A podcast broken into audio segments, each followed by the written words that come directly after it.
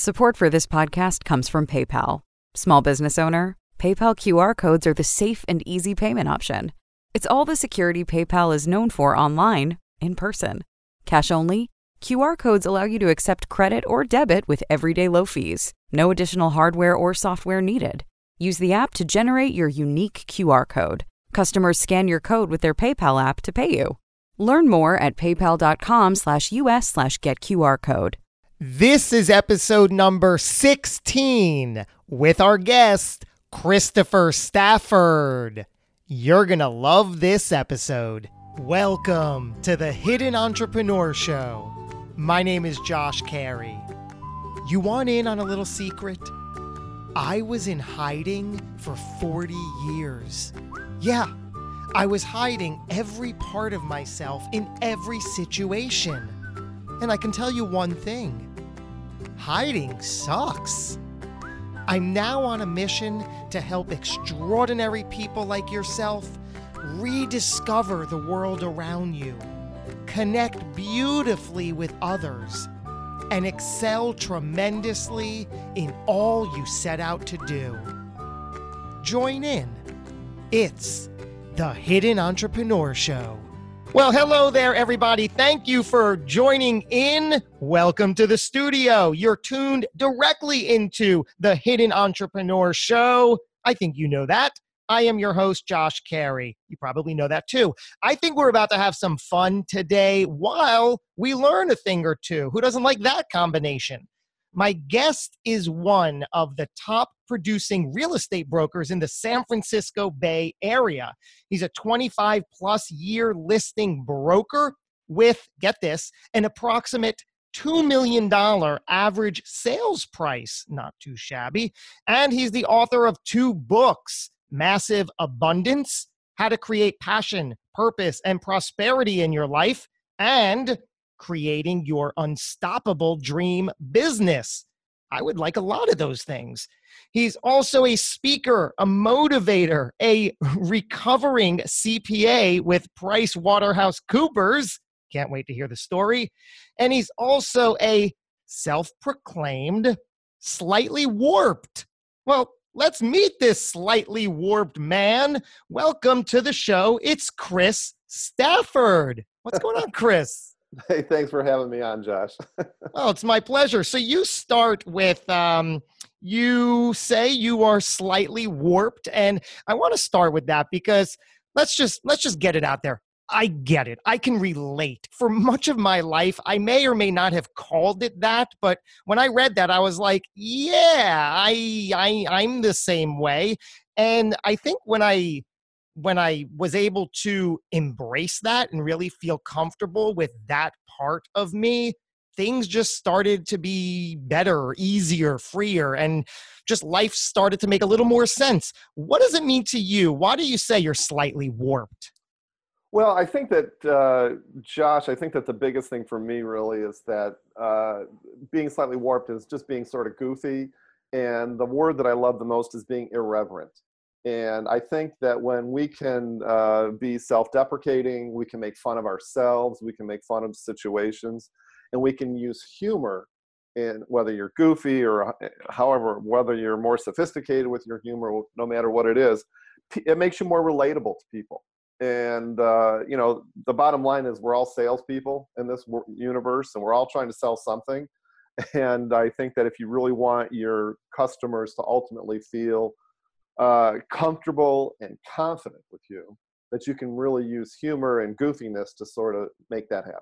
So you're able to use goofiness and not sacrifice maturity or professionalism? Correct. Yes. Uh, I mean, I, there's certain things obviously that you you don't want to take it too far, but absolutely, I think that in business situations, and let, you know, let's face it, I'm selling real estate in San Francisco, albeit high end real estate, but I'm selling real estate in San Francisco. It's not like I'm a doctor telling somebody they have cancer or anything like that. So, you know, in my line of work, yeah, it's very easy for me to use humor to make people feel comfortable and feel confident.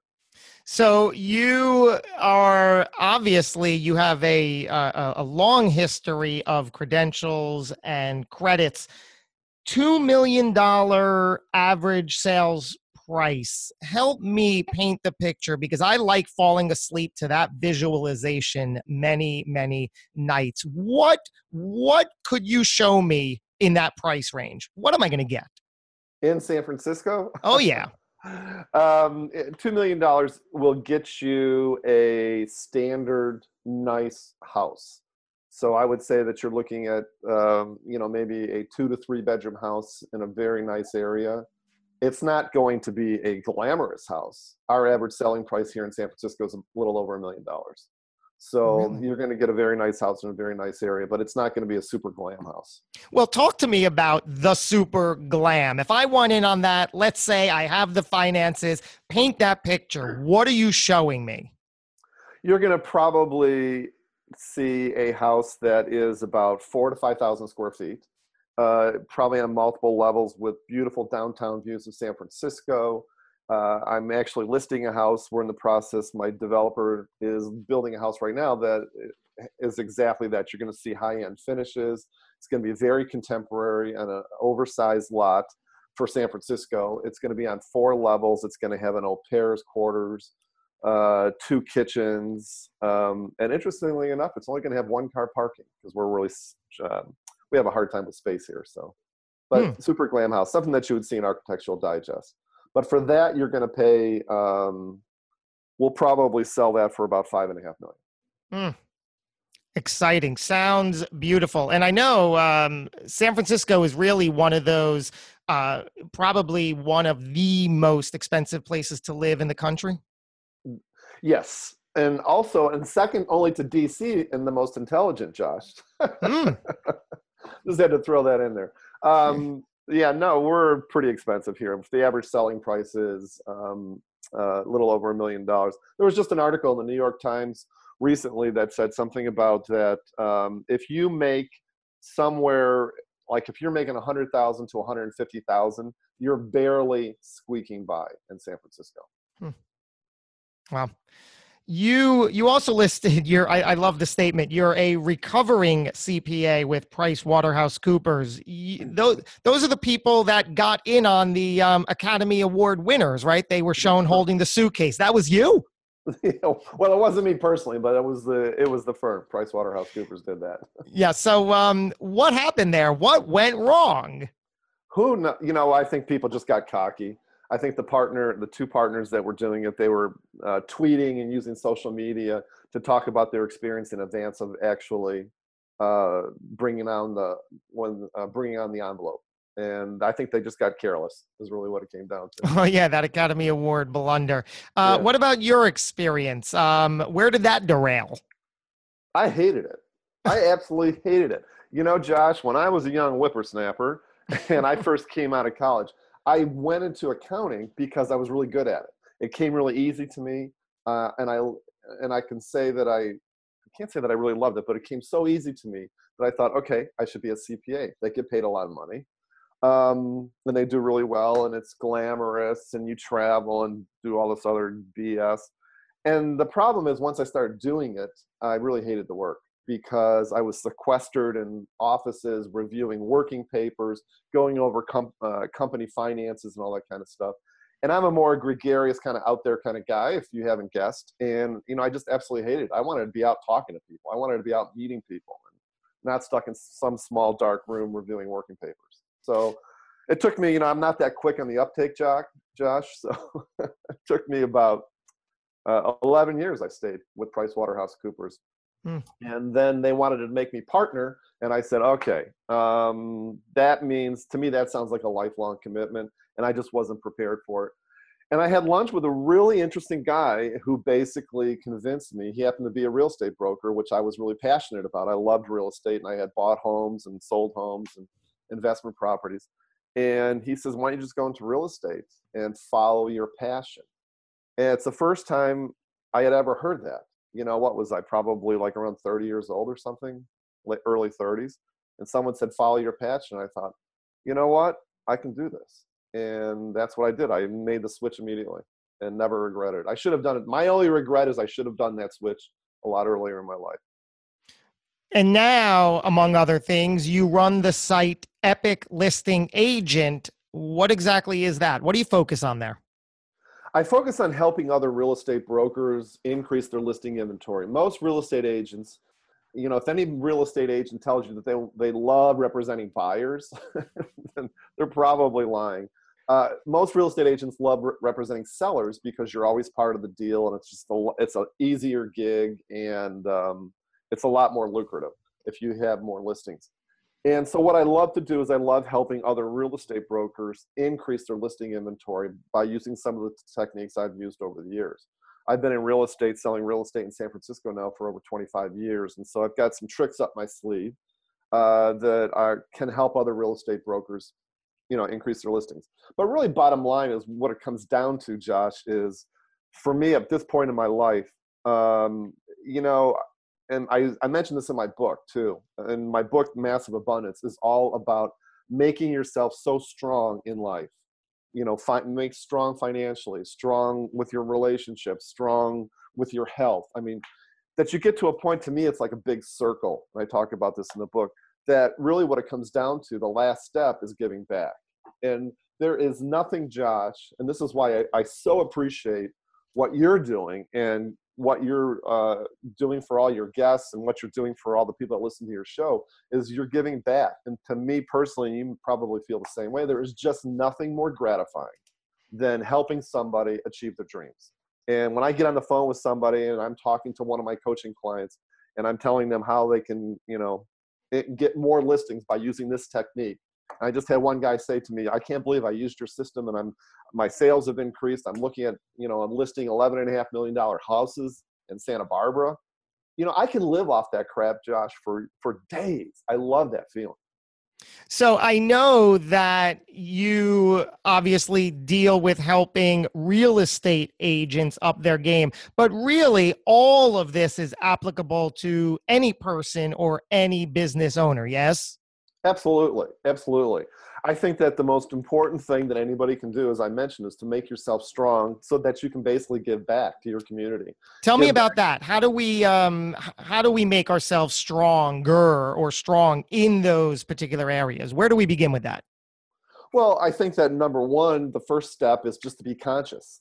Be conscious of what you're doing with your life so that you you know you can reach the age of 40 or 50 or 60 so that you have enough money in the bank that you know money is not necessarily your focus uh, so that you're healthy enough you know start being more conscious about your health so that you're healthy enough so that you can give back to people. Create the relationships in your life with friends and with your family and with your spouse or partner or whatever so that you have a great relationship so those people can support you in giving back. So I think that being conscious about how you're really living your life in all your life areas is, is really the number one step. I love that it's about connecting with people. I resisted that. I mean, I, I, you know, on on paper, I wanted that so bad, but I was living in such a state of fear for for, for decades that I just couldn't bring myself to connect with people and then wondered why I'm not connecting with people. I guess because I wasn't able to connect with myself.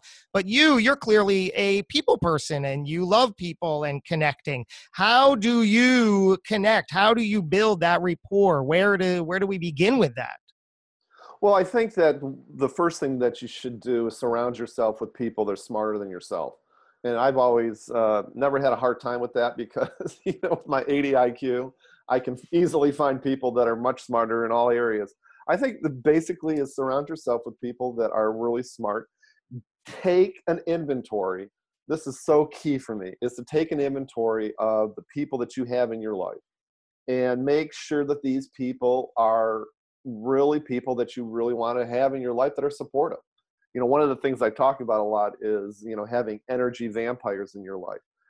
All of us have had people either now or in the past where you've had people that just suck the energy right out of you. I mean, they just, you know, I had one friend, I remember this uh, girl who I was a friend with. I used to know her from PricewaterhouseCoopers.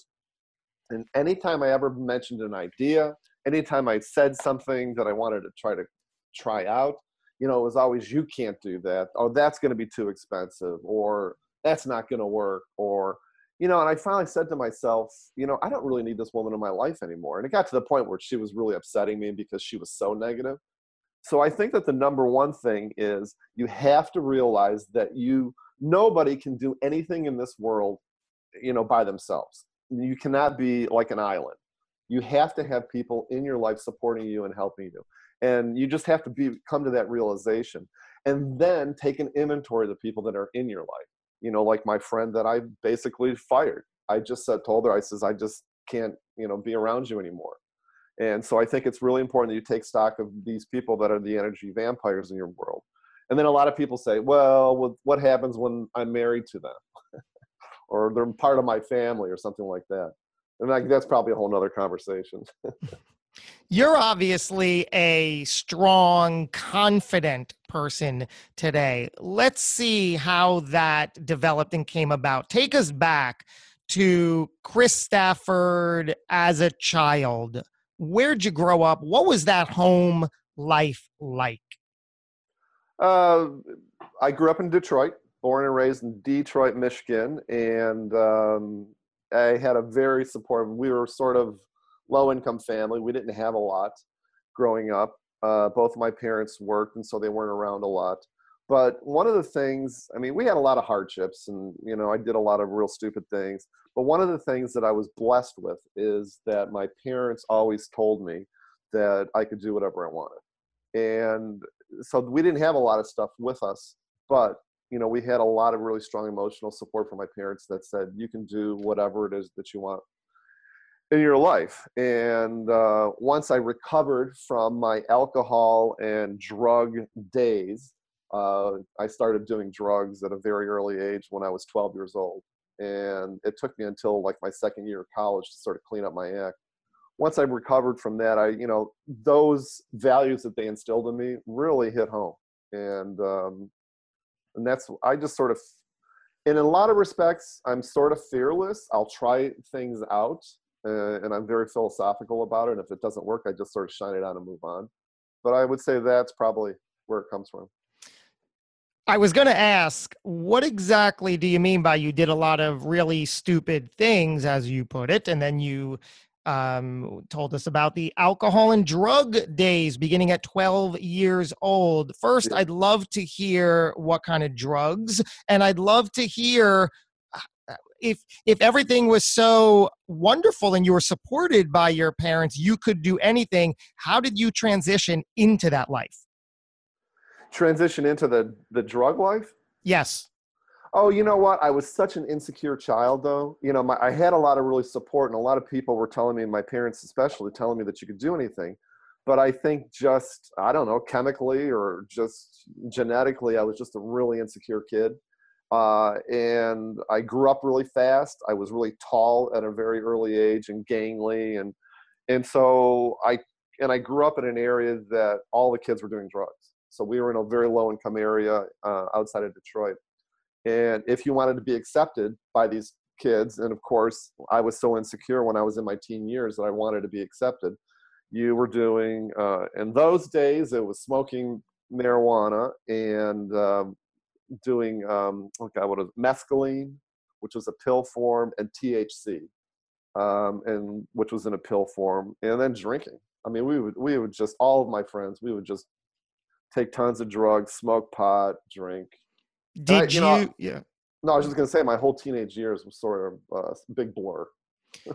did you did you get in trouble by your family, by the law? Who knew about this? My yeah, I got in trouble for my family. Thank God. I mean, I must have had somebody on my shoulder watching over me because I never got busted. Um, and it got to the point too. I'm not necessarily proud of this, but I got to the point too where um, later in my teens, I was also doing coke and dealing coke, and and I was really blessed that um, I never got busted. Hmm. Wow. So you then uh, somehow graduate high school, I imagine. Barely. Got, yes. yes. like like many of us, included uh-huh. present company. Uh, and then you you went off to college went off to college. I went to a community school really close to home, so I was still sort of stuck in the thick thickness of uh, you know all that drugs. And and let's face it, Detroit's not that pretty. I didn't really like living there, and I always wanted to move to California. And uh, one of the things that happened to me that just really it was just a huge aha moment for me. Josh, was that my buddy and I took a three week trip to California. And I was only 18 years, was I 18, 19 years old. I was in my first or second year of college, at community school. And it was just like there's this huge sun that just came out and opened this door. It was just, California just blew me away. You know, from dreary, dark, dank Detroit uh, I went to California and went to San Diego, LA, and San Francisco, and we rented a. I'll never forget. It was a, a Ford Thunderbird that was a, a, navy blue Thunderbird with a tan interior, and we drove that from San Diego up to San Francisco. And what impressed me so much about California was that I just saw that there were just beautiful people, there were beautiful mountains, there were beautiful things happening there was the ocean, and people were just living a whole different lifestyle. And uh, that was the turning point. I'll never forget that. I went from a community college doing, you know, really subpar work, probably making C's. I completely, and I'll, I'll never forget on the flight home, I said to my, uh, to my uh, friend, I says, you know, that's it. I'm going to stop. I'm going to completely change this thing. And I did. I literally went home from that. I quit all drugs. I quit drinking. I told my parents I wanted to go to this private school that specialized in uh, accounting. And I got into that school and I graduated summa cum laude uh, three years later. And that's when I just totally cleaned up my act because in my own mind, I thought to myself, you know, there's only one way that I'm going to have a richer, fuller life. And that's if I get the hell out of Detroit, number one, and, you know, clean up my act. And that's what I did. So you started seeing the light that as you were told your whole life you can do anything and you you took control, took the reins and made that happen. So now you move to California and you graduate successfully and what was your life and career like right out of college there? Well, you know, again, I I was in actually I started at PricewaterhouseCoopers for 2 years. I worked for 2 years to get my CPA license in Detroit and I went from the Detroit office, and they transferred me, and uh, I worked on this, but they transferred me to the San Diego office, and uh, I just loved it. I absolutely loved it. I can't say I led the healthiest lifestyle, but um, I loved living in California. But it still didn't really like my job that much.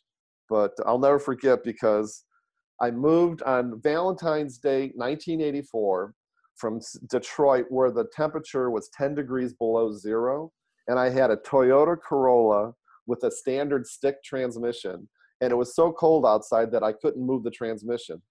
And I went, I, I moved with another buddy of mine, and so we had to warm the car up for the transmission to go. And I'll never forget because we literally got about an hour outside of Detroit, Josh, and the whole uh, it was an old car.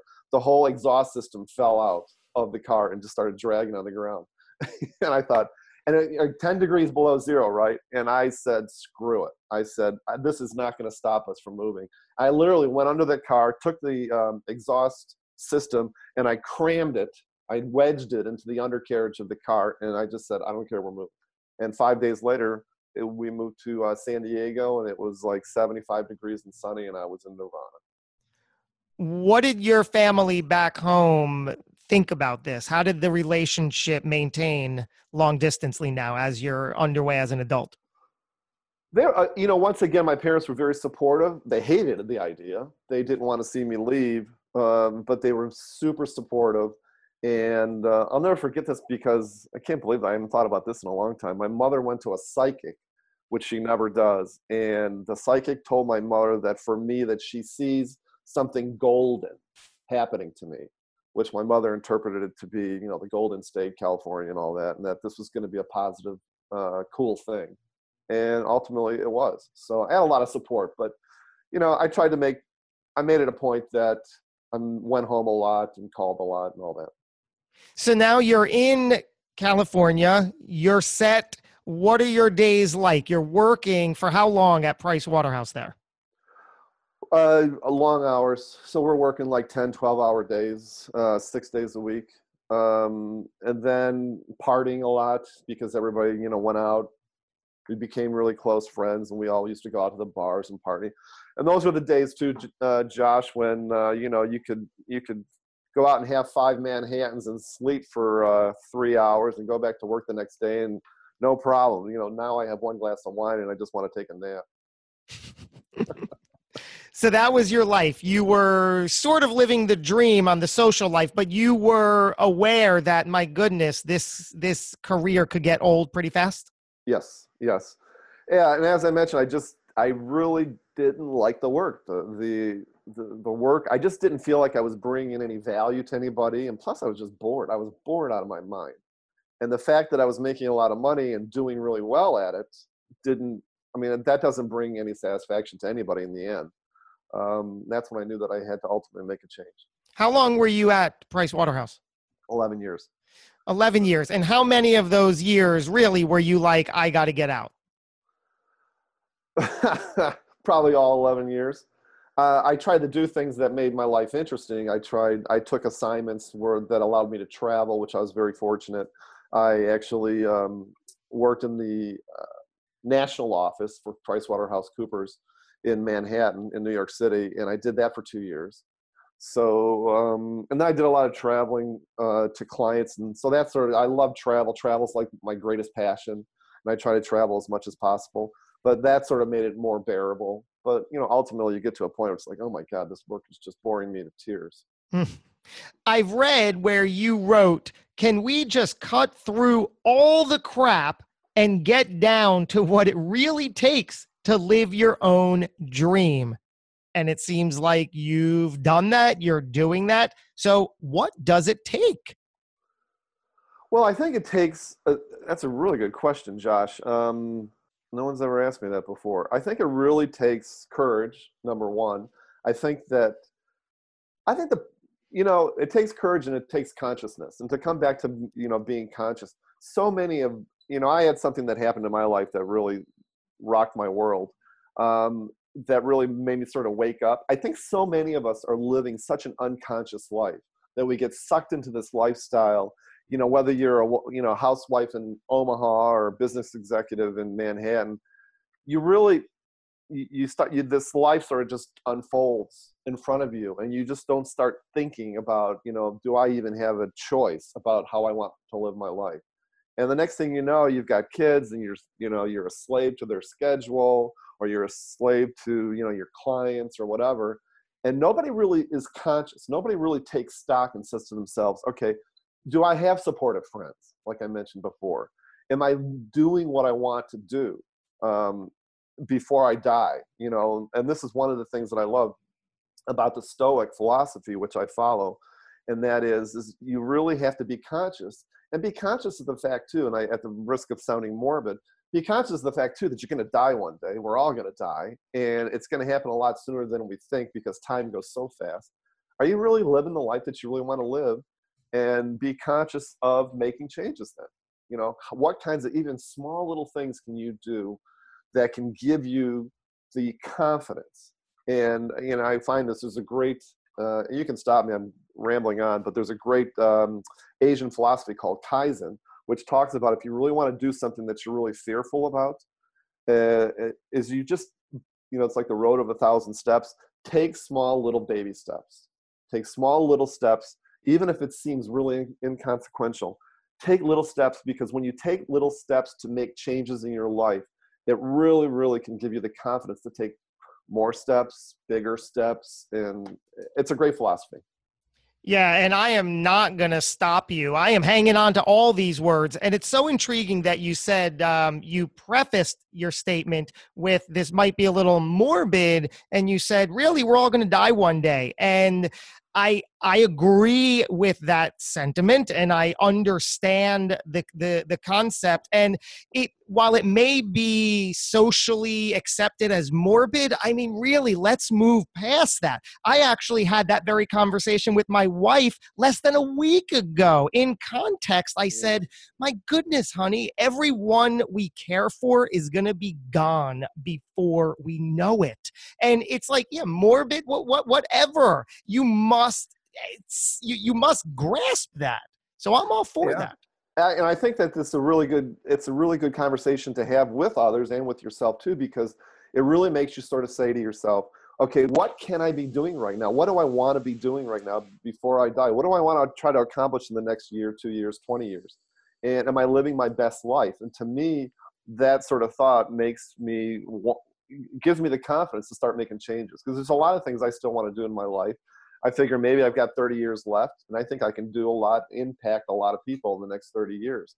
But you know, if you're just sitting around watching TV and moping about your life, that's not going to happen. You mentioned the Stoic philosophy. Uh, I I could be a fan. I'm just not very schooled in it. What exactly is it? What's the nature of that? Well, there's a couple things. People think that the Stoic philosophy is, you know, you, that you can't show your emotions, you can't show your feelings. That's the definition of being Stoic. Uh, and it couldn't be anything farther from the truth. It's actually just the opposite. It's it's really understanding. I'm, the way my interpretation of it really is, Josh, is is knowing that you're going to be on this earth for a finite amount of time and making the best use of it. Okay, that's in one sense, That's the definition. It's still living your life, still feeling pain when somebody leaves you or breaks up with you or somebody dies. I mean, it's not saying that you can't be human because we're all human. But if you can sort of couch your whole life in the fact that you've got a finite amount of time in your life, what good can you do and how can you enjoy your life and how can you make the world a better place? It sort of just changes the whole tenor of your life by getting you up off your ass and making you do things you alluded to a a life-changing situation in your personal life. Tell us about that. What happened? Well i you know it's they always say that uh, you know all the stuff that you worry about all the stuff that you're going to fear in your life are the never happens and that's usually true because and that's you shouldn't worry because none of that stuff is going to happen. But what is going to happen are those random phone calls that you got and i got a random phone call on a tuesday uh, like about two o'clock in the afternoon that the hospital called to say that my partner of 15 years had brain cancer. And it's these random things that happen to you that just really shake you to the core. And I have to tell you that um, I just completely changed. Well, initially, what happened, I was just shocked. Uh, and we were in and out of the hospital for literally a year. Um, we're talking about, well, yeah, it was just it was just an awful time. For one year, I was pretty much checked out. I drank a lot. Uh, I went back to alcohol, and that was one of the ways that I coped through it. I basically, thank God, I had a business partner at the time who really was able to keep the business going because um, I, I just zoned out. And long story short, I came out at the end of the year and I just said, I just can't continue this way. I have to change my life and change the way I live my life. And I have to find, uh, I sort of like really went on a quest to figure out what I really wanted to do with my life and what is going to make my life meaningful. And that was really the genesis for uh, the book Massive Abundance. Is I wanted to figure out what are the steps that I need to do to have a more passionate life, to have a life that is more conscious, a life that's more meaningful. And um, and a lot of us have gone through situations like that. A lot of us haven't gone through situations but i'm telling you it very easily can happen to you. And use this or use that experience if it happens to you or use the experience of other people to really bring your consciousness up about your life and what kinds of changes you can make to your life to have a more meaningful life. And that's really what it did for me. I love the the use of the word consciousness for for those who who aren't quite aware of what that means what is the difference between living unconsciously and living consciously in this regard? Oh i can give you a, excuse me a number of examples but um, you know eating unconsciously you know e- eating a whole pizza you know eating zoning out in front of a television you know eating a whole pizza and you've eaten the whole thing you know this huge 20 inch pizza and do you really need to eat that kind of food? And is that really going to be good for you? Being in a relationship that you don't want to be in because it's comfortable for you even though spiritually emotionally financially whatever this relationship doesn't work for you but it's comfortable for you and so you're going to stay in that relationship. It's accepting fact accepting things in your life that have no business happening or being in your life but it's too hard or too difficult to make any changes. And um, you know we've all been there and we've all know exactly and i still you know and i think it's a never ending project or task that you always have to be asking yourself okay Do I need to eat this much food? Do, am I in the, the best relationship? Should I be doing this? Should I be doing that? It's really hard because we all know that we get stuck in this daily grind. And our lives go 80 miles an hour all day long. And so it's really hard to sit back and take stock of your life. But that's what we all have to do constantly. Several years ago, you mentioned your partner was diagnosed with brain cancer. You immediately are in the caretaker role, I imagine. You slipped back into alcoholism. Were you feeling that you were then living a, a double life or a secret life? How did you manage all of that? I didn't. And I think that's for that first year, I didn't manage my life. I mean, I really didn't do anything. I mean, I just was literally, it was funny because there was a bar right next to the hospital and when i wasn't in the hospital i was in the bar.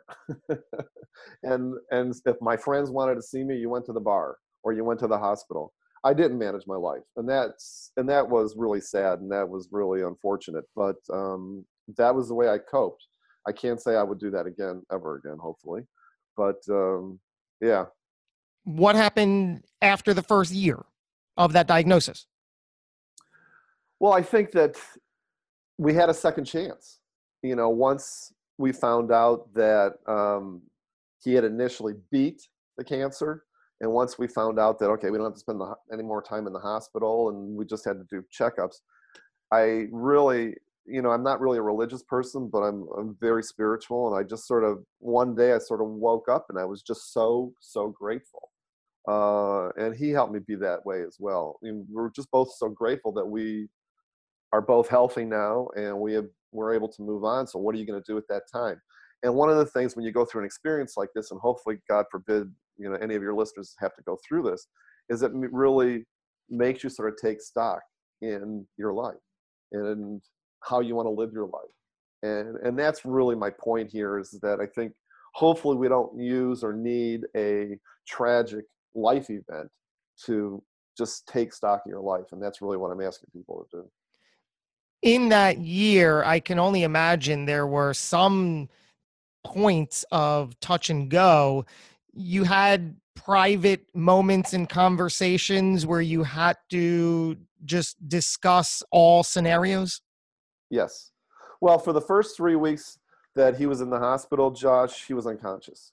Um, I think, I think it, the doctors I can't remember if it was induced or not, but he was in a coma because the brain cancer was so severe and so bad. Uh, he lost control. His kid, he was on dialysis. He couldn't. His kidneys couldn't function. He was losing control of his organs. He was actually in pretty bad shape.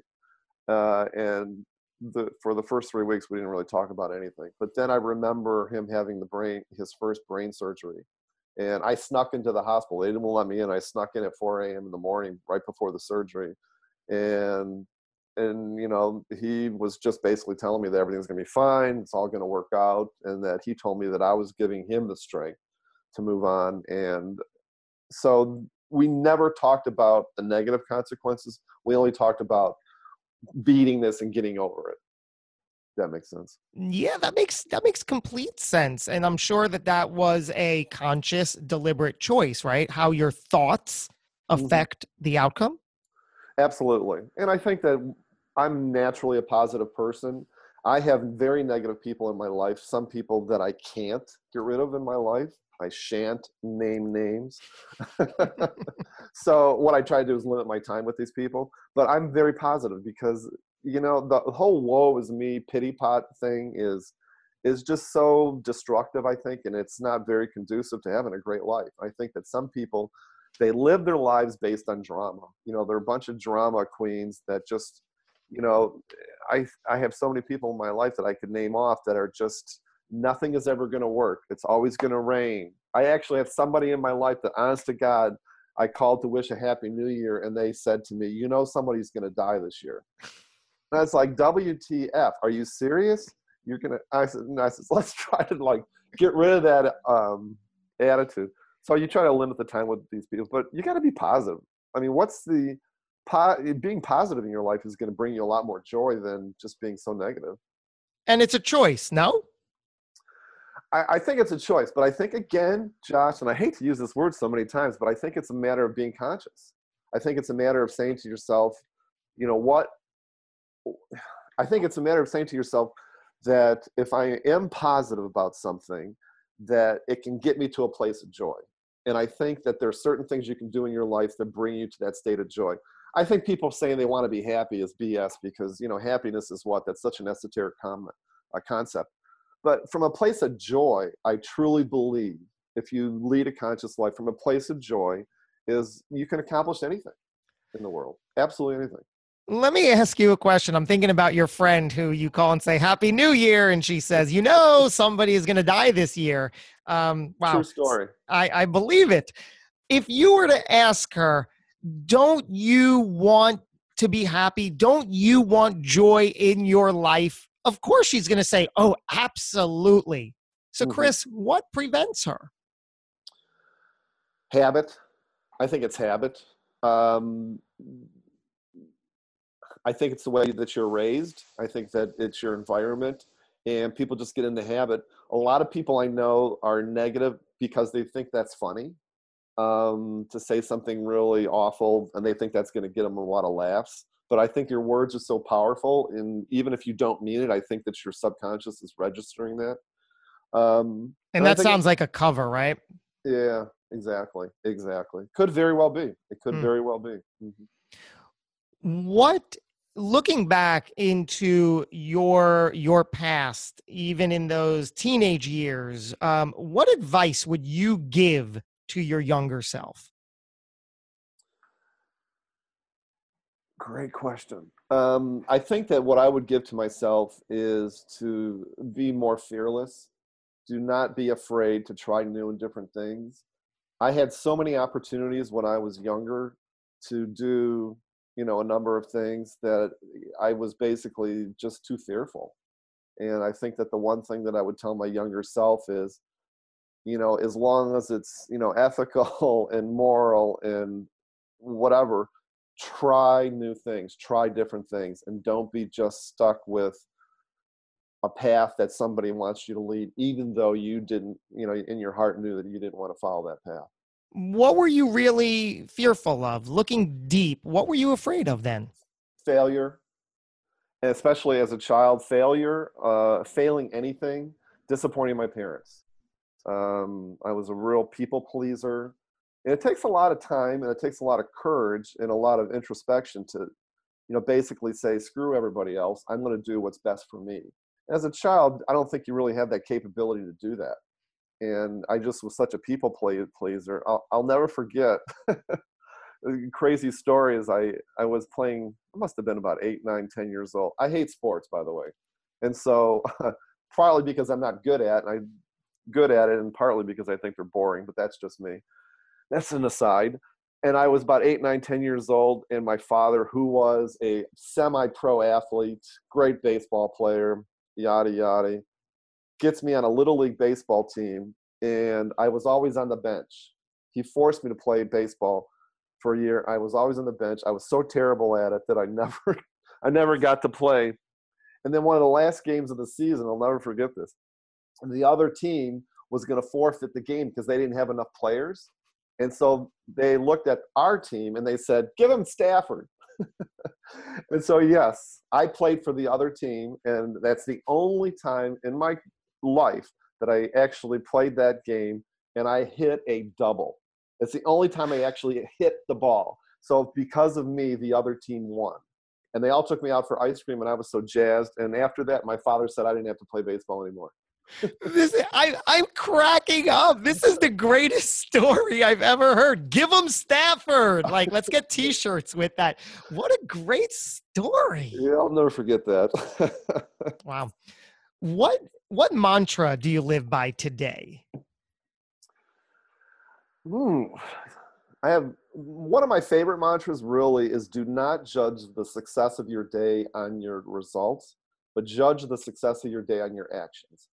I tell my coaching clients this, I tell my friends this, people that are, you know, my family this, because, you know, as long as I know that I've done everything that I want to do, I have a routine in the morning that's really sacrosanct with me.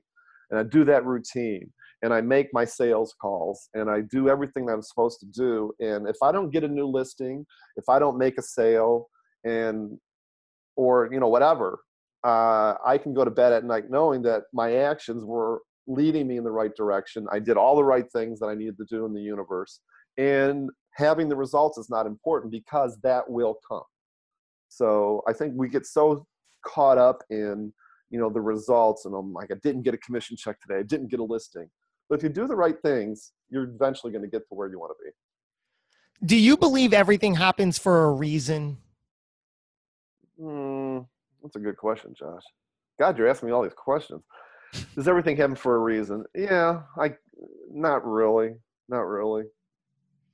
I you know I just think we can create our own future, and you know I guess that's more of a philosophical kind of statement. Everything happens for a reason, uh, because I really believe that we can create our own future.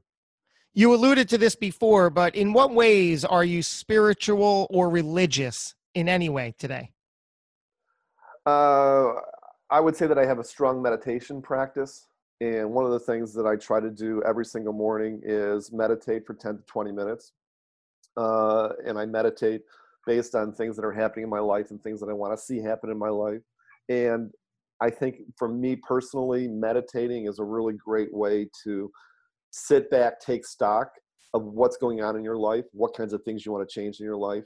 And, you know, like yourself and everybody else in this country and the world, we're all, you know, going 100 miles an hour with our current lives. And it's only when I think you can really stop and sit with yourself for a short period of time that you can, excuse me, be more conscious of your life. What do you believe happens when it's all over, when our time here on earth ends? I want to believe that that we do have a spirit and that spirit lives on. And I in some way shape or form I am not kidding myself that I even would even remotely understand how what that looks like or what that means. But I want to believe that there's a part of us that does continue on. Through but everything, I, yeah, go ahead. I, I just want to, but I don't subscribe to any religious philosophy with re- regard to that. Through everything you've been through, do you fear that time? I think it's funny that you asked me that question because I was just yesterday, for the first time in my life, thinking to myself that, you know, that death is not something to be fearful of. You know, obviously, when that happens for me, wouldn't that be funny though if I just drop dead right now and all your viewers in the future? no, I think when that thing happens for me, um, I want to believe that I'm going to do it with dignity and grace. Uh, who knows at the time? But I was just thinking that yesterday that you know that this is going to happen and it's going to happen hopefully you know in the next you know in 30 years and then i'll have a lot more time and it's really again i hate to come back to that but it's really it, that thought incensed me to do the right things in my life. Like i almost like run all my decisions and all my actions through that kind of filter. Is this going to get me to where i want to be now? You know or i don't have the time to wait. Like one of my dreams is to move to a foreign city. And actually I know what city I'm going to move to, and I really want to do that and conduct my online business from it and keep my real estate business going. Uh, and uh, but I'm thinking to myself constantly, okay, is, is what I'm doing right now is that going to get me there quicker? You know, uh, that's one of the things I think is really important for me, anyways, is to just be impatient with my goals. I will leave you with this final question. Chris Stafford, how, sir, would you like to be remembered? how would I like to be remembered? I'd like to be remembered as a goofy guy that helped a lot of people in this world. Great. I love that. Give him Stafford. Again, I love that story.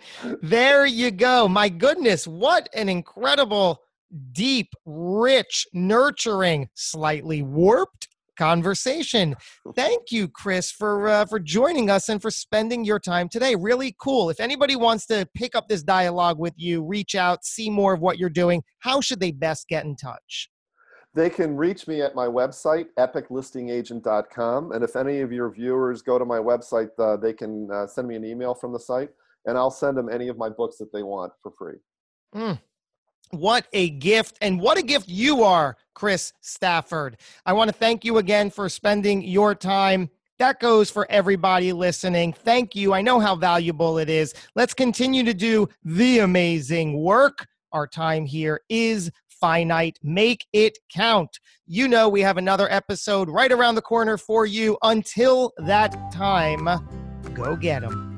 Thanks for listening to the Hidden Entrepreneur Show. Make sure to subscribe through iTunes or Google Play so you can get notified every time we publish a new episode. And we'd love to hear your thoughts with an honest review on iTunes. Finally, follow us on your favorite social media platforms to keep the conversation going with Josh Carey and today's guest. Until next time.